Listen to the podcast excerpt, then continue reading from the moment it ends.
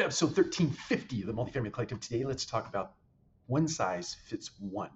And you, you hear it many times one size fits all. And I know that you likely know in the heart in your heart of hearts that one size does not fit all. There are certainly a lot of variables as it relates to one size fitting all, especially in the area of customer service. And I think especially under the premise of personalized or customized experiences and deliverables to customers. And so I think you have to sort of shift your mindset to one size fits one. And you have to understand the nuances of each one of your customers, especially when you get a customer into your ecosystem.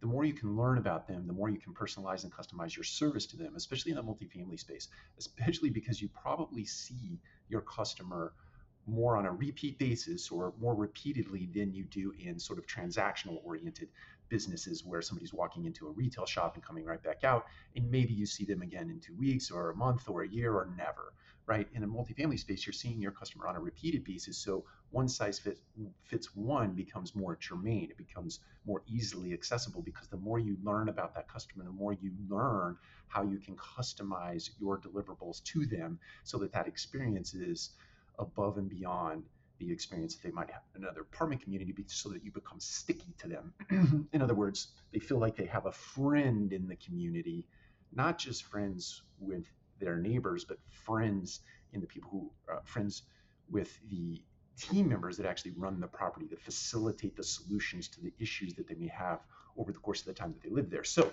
one size fits one. Put that into your mantra. Take care. We'll talk to you again soon.